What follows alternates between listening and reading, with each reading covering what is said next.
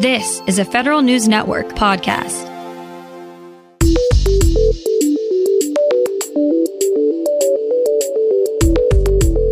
Coming up on today's federal newscast, Congress looks to get back in session amid the pandemic. The website many have been relying on for coronavirus stats is about to get some federal help. It'll be a little while before we find out just what happened on the USS Theodore Roosevelt. These stories and more in today's federal newscast.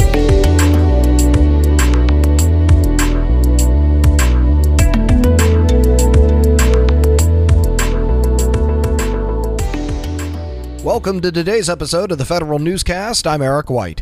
House committee leaders meet for the first time over video conference as lawmakers experiment with ways to keep Congress working remotely.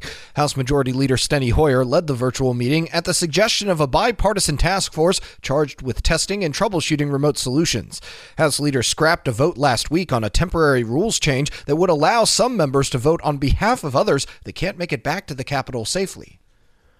The House is not scheduled to meet next week. However, the Senate will be back in session. But Senator Chris Van Hollen says lawmakers need a plan to protect staff and Capitol Police from catching the coronavirus. Van Hollen recommends limiting the number of staff required to come to the Capitol and require social distancing for votes and hearings.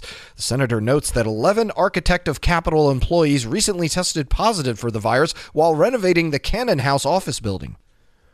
The National Oceanic and Atmospheric Administration would see its sexual harassment prevention policy expand under a bill introduced in the House.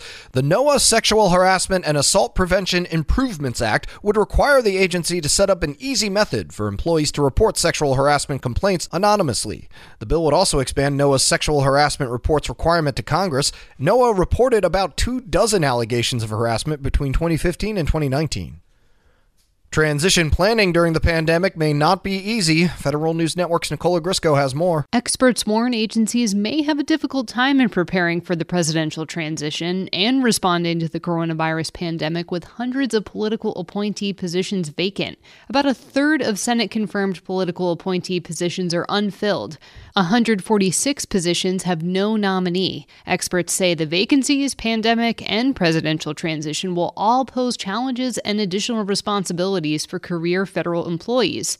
The Office of Management and Budget asked agencies to start transition preparations earlier this week. I'm Nicole Ogrysko. The IRS sent out more than 130 million pandemic stimulus payments in its first month. Those payments total more than 200 billion dollars. More than 120 million people have checked on the status of their payment through an online tracker, and more than 10 million people have updated their banking information in the past 2 weeks. The agency brought back 10,000 employees into the office this week as part of a phased reopening of 10 campus locations.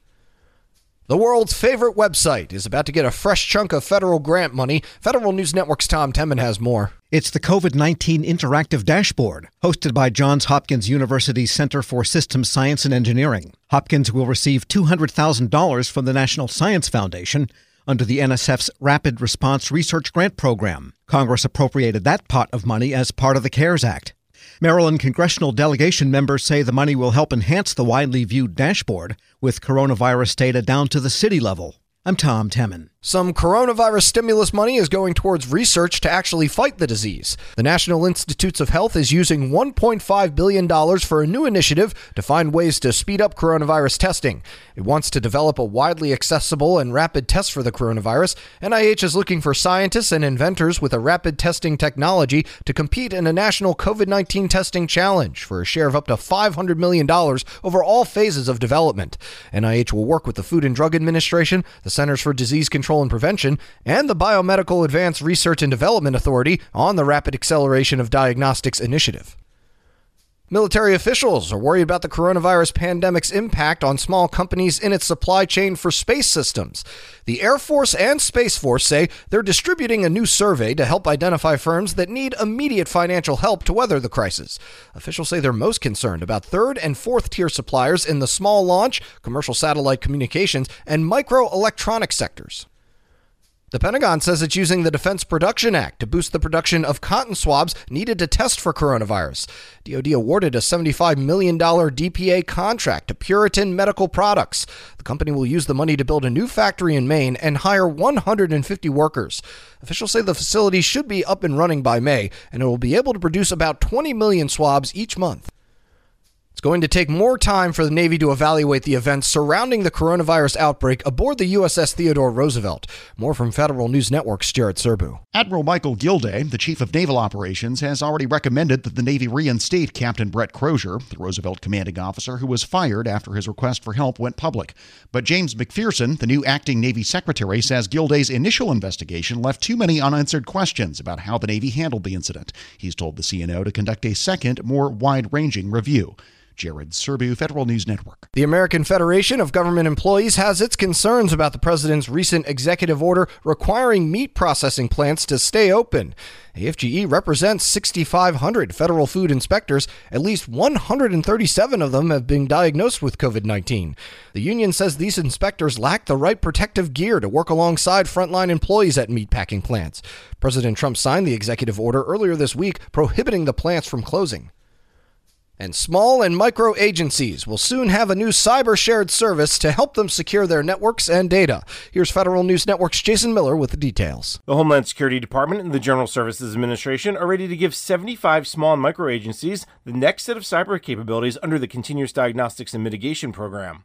GSA, which acts as the procurement arm for CDM, awarded CGI Federal a $276 million task order to provide a host of services. These include a shared services catalog of capabilities and services, and an updated version of the shared services platform that provides network security management and data protection management capabilities. I'm Jason Miller. You can find more information about these stories at federalnewsnetwork.com. Search Federal Newscast, subscribe to the Federal Newscast on Podcast One or Apple Podcasts, and stay up to date on your agency's response to the coronavirus with our coronavirus resource page. I'm Eric White.